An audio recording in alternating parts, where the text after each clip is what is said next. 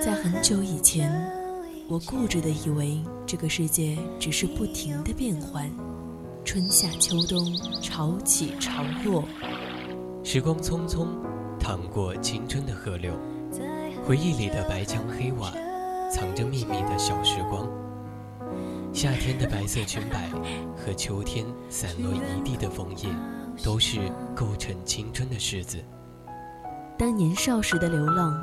遇上无处安放的迷茫，姗姗来迟的回眸中，依旧是那纷繁复杂的世界，平静如水的生活。我想起那天夕阳下你眉眼温柔，想起清晨六点钟的吻，想起你我之间共同的青春青春三世。三世。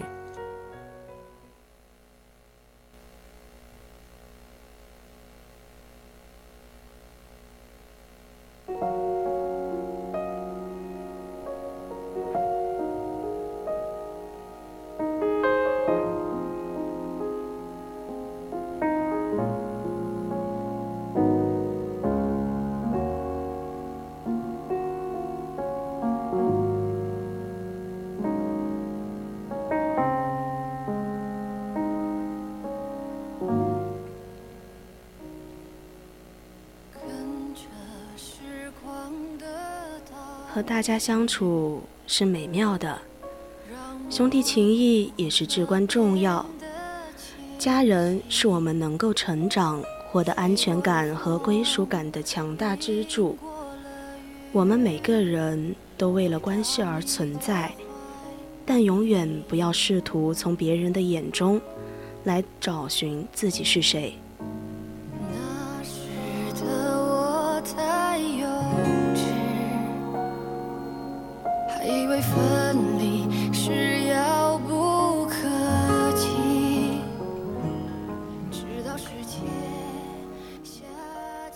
亲爱的听众朋友们，大家中午好，这里是 FM 一零零 VOC 广播电台为您带来的直播节目《青春二三事》，我是主播十二。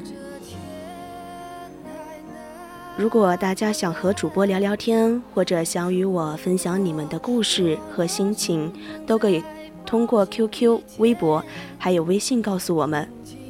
可以加入我们的 QQ 听友四群：二七五幺三幺二九八。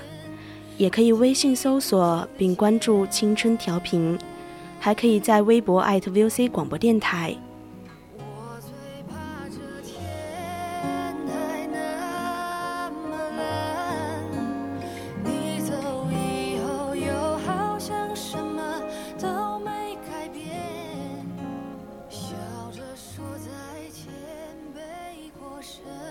说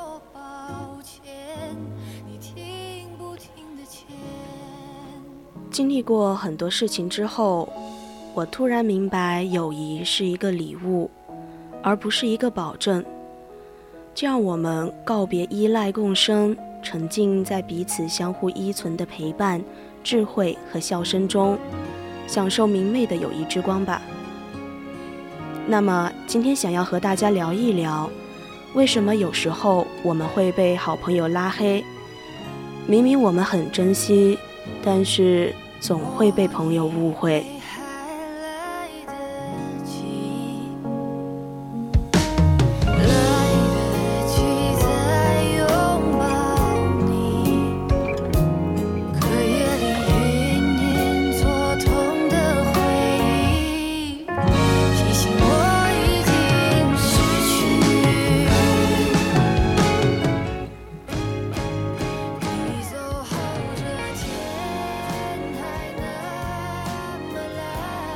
时候喜欢三五成群，生活像是沸腾的水，滚烫热烈。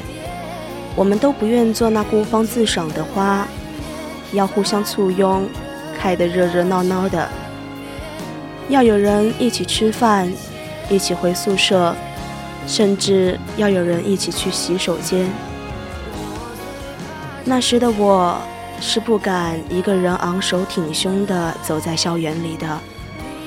没有人陪是最让人有负罪感的事，于是会匆匆打包食堂的饭菜，亦或是干脆在宿舍里面泡面。如今倒是可以一个人光明正大的坐在马路边吃串串。回想起十六七岁的自己，真的是矫情的很。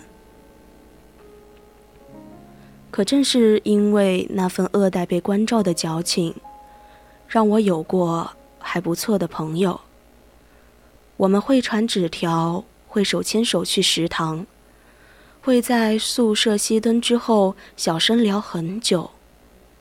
也不知道那时候怎么有那么多话题可以聊。明明是正好年纪的姑娘，却宛如不知疲倦的话痨。也许是青春时的交谈都用力生猛、絮絮叨叨，导致现在的我无比惧怕和人交流，怕没话说时的尴尬冷场。怕意见相左，不欢而散。我们变得有见识，有主见。没有人会再为了几句话而捧腹笑半天，更没有人还有勇气去诉说自己内心的迷茫或是无助。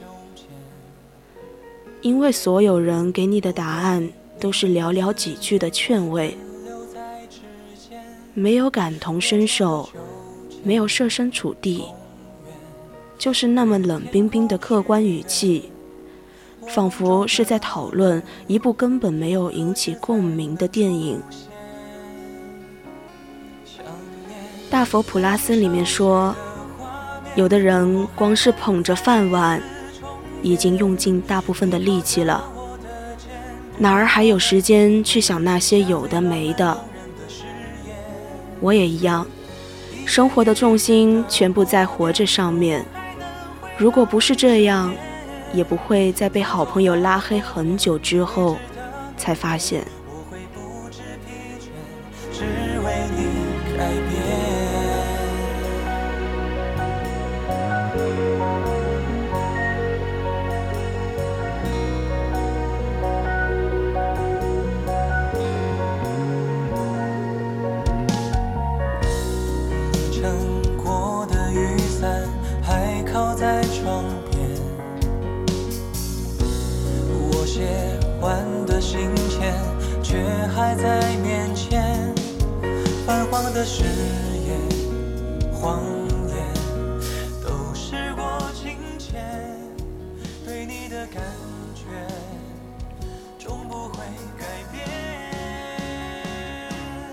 被拉黑是什么样的感觉呢？其实就好像比拿着家里的钥匙去开门，结果发现门开不开了，房子被你爸妈卖给了别人，你却丝毫不知不知情。一刹那的惊愕、不知所措，还有深深的惋惜。不过好在，也仅仅是一刹那而已。挤公交、写报告、叫外卖、看电影、斗地主，于是被拉黑的事很快就被抛在脑后了。本来就是再难有交集的人，留着微信好友或是删除拉黑，都并无不妥。唐嫣大婚，网上热议好闺蜜杨幂居然不出席婚礼。有一条高赞评论是这样说的：“普通人尚且如此，人和人渐渐走散是常事，不必再过解读。可是我们又都是如何走散的呢？毕业后去了不同的城市，做着不一样的工作，有人结婚生子。”每天的朋友圈，日常都是孩子的可爱。有人单身自在，每天只关心美食和天气。我们像是活在了不同的世界里，并不都怎么想到对方的世界里去。三观的差距，是我们之间的路程更为遥远的存在。与其围着心说自己不感兴趣的话题。还不如默默旁观，就此遥望。现在却连旁观的资格也没有了。想想也蛮讽刺的，失去一个朋友，对你来说都不再是什么要紧的事。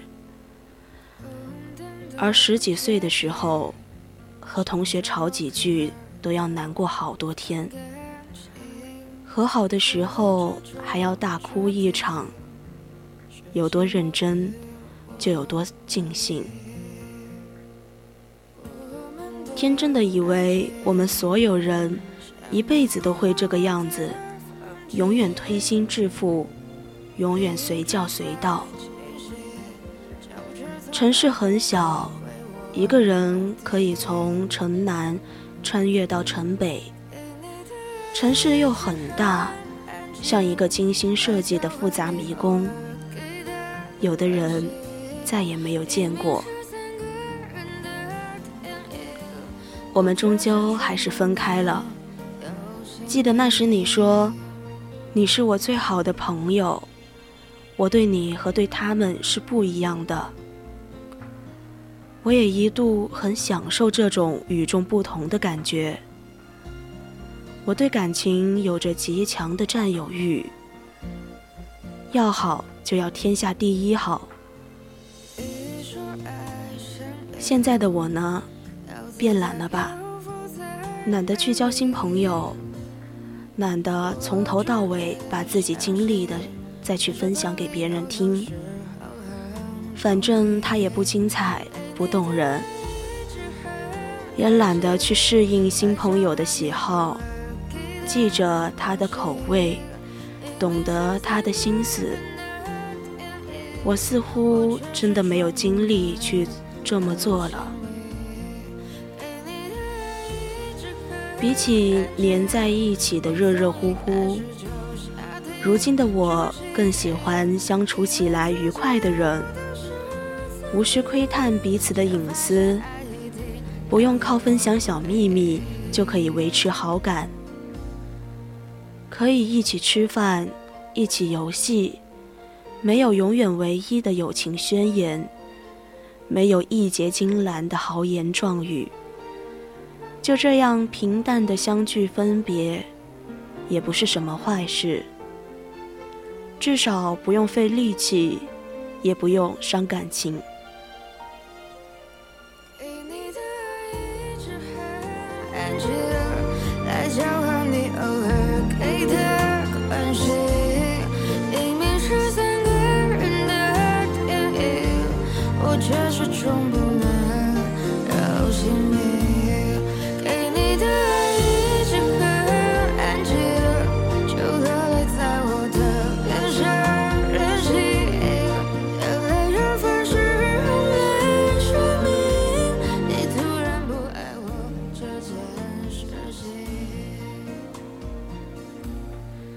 碰巧刷微博看到这样一段话：最合适的朋友不用你上着闹钟般刻意保持联系，即使很久不见，坐下来就能一起吃火锅，连一声你好也不道，挽起袖子边吃边吃边说：“我跟你讲啊，仿佛许多年前不过是昨天。”这样的感情真好。我们都无需刻意留得下的人，都是我们允许勇敢做自己的人，不用担心他会看笑话，不会在他面前局促不安，带着黑眼圈也照常见面，更不会有嫉妒，不会看他晒了高级晚餐就酸溜溜的屏蔽，更不会看到他挫败就鄙视嫌弃。被嫌弃的松子的一生中，松子一生都坎坷崎岖。最大的幸运，或许就是他结识了泽村惠这个好友。松子沉迷于爱情却被家暴的时候，泽村惠上门去骂那个男人。他堕落自暴自弃的时候，泽村惠又给了他希望，劝他不要放弃美发的事业。哪怕此时的松子已经是个邻居都厌恶的臭老太婆。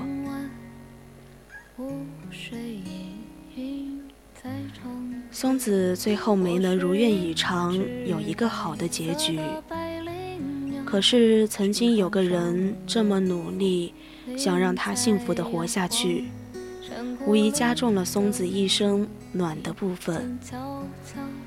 所以，我们都不要太贪心，这样的朋友能留下一两个，已经是三生有幸了。啦啦啦。啦啦啦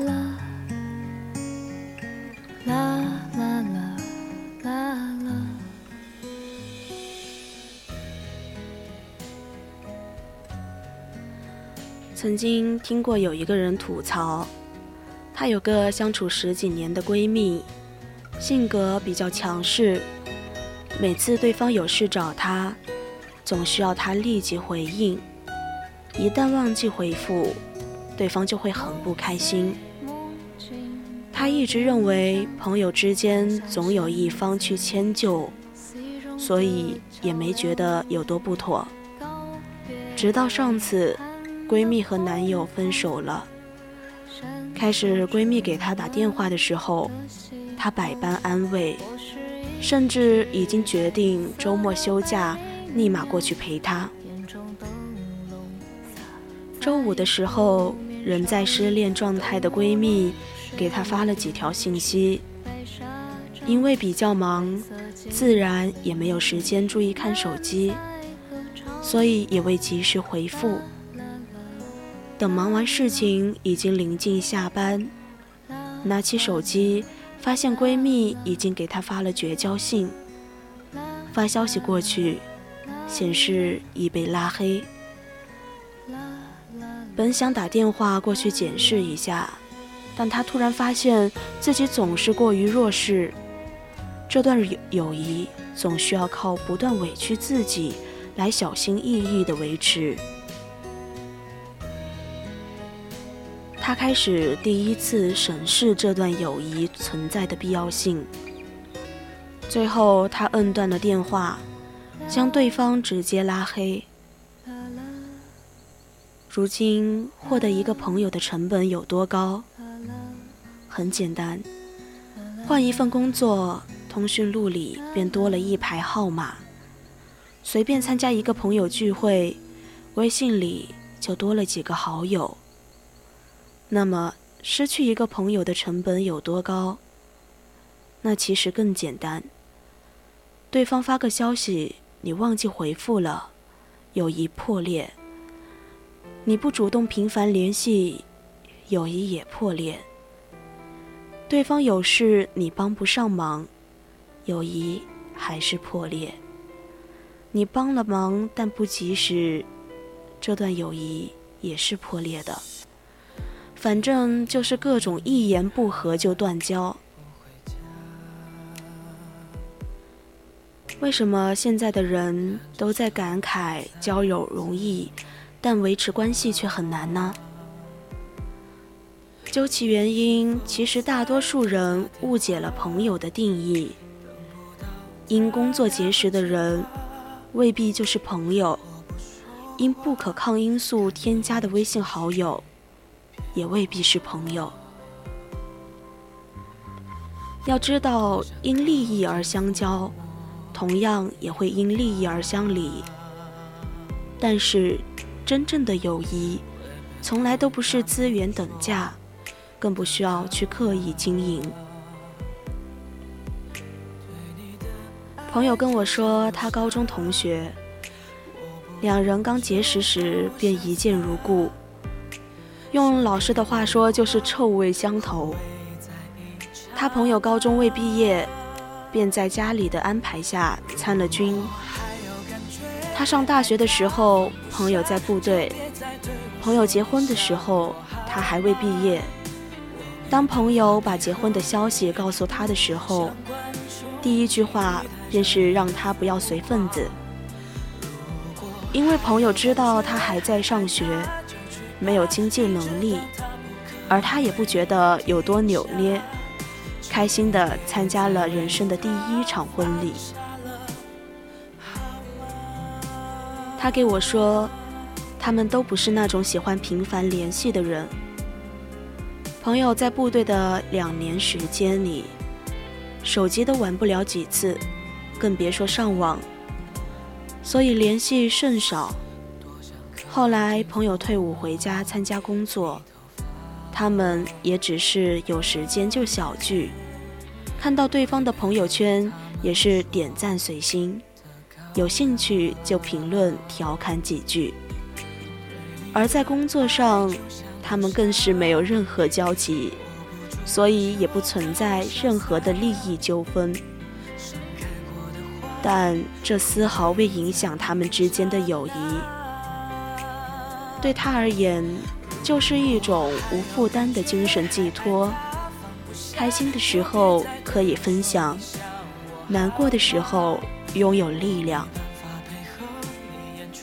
这样的友谊源于一种三观同频的默契。明知道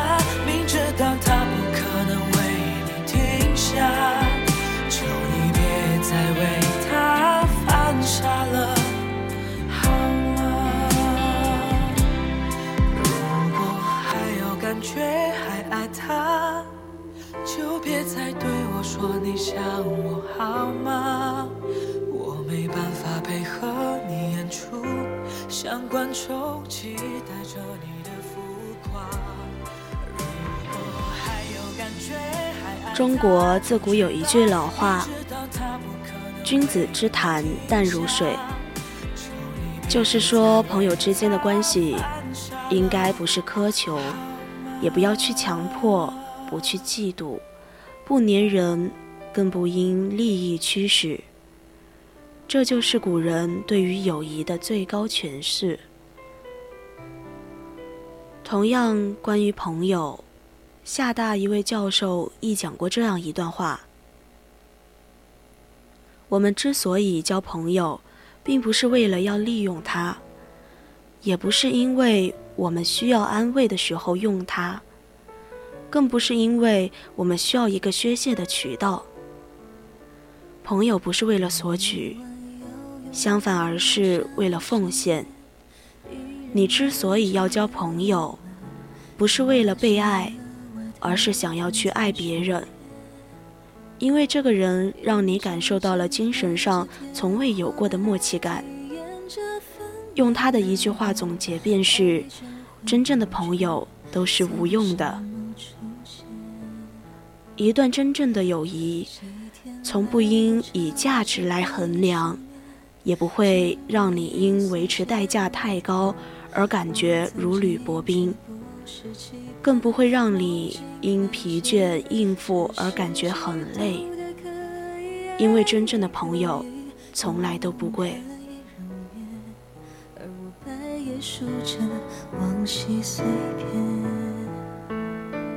认真泪问你可以不走吗？你说这次不愿对我说谎话。我想自由努力没了牵绊，其实不愿被丢下。你身后的那段痕迹，我一生最遥远距离，隔着不坦白的真实。最后想送给大家网上的一段话。不管是现实生活中的例子，还是网上看到的帖子，别人家的从来没有让我失望过。别人家的就像是身边的镜子，一遍又一遍地提醒着我理想与现实之间的差距。但是嫌弃归嫌弃，要是真拿他们和别人家的交换，我也是都舍不得的。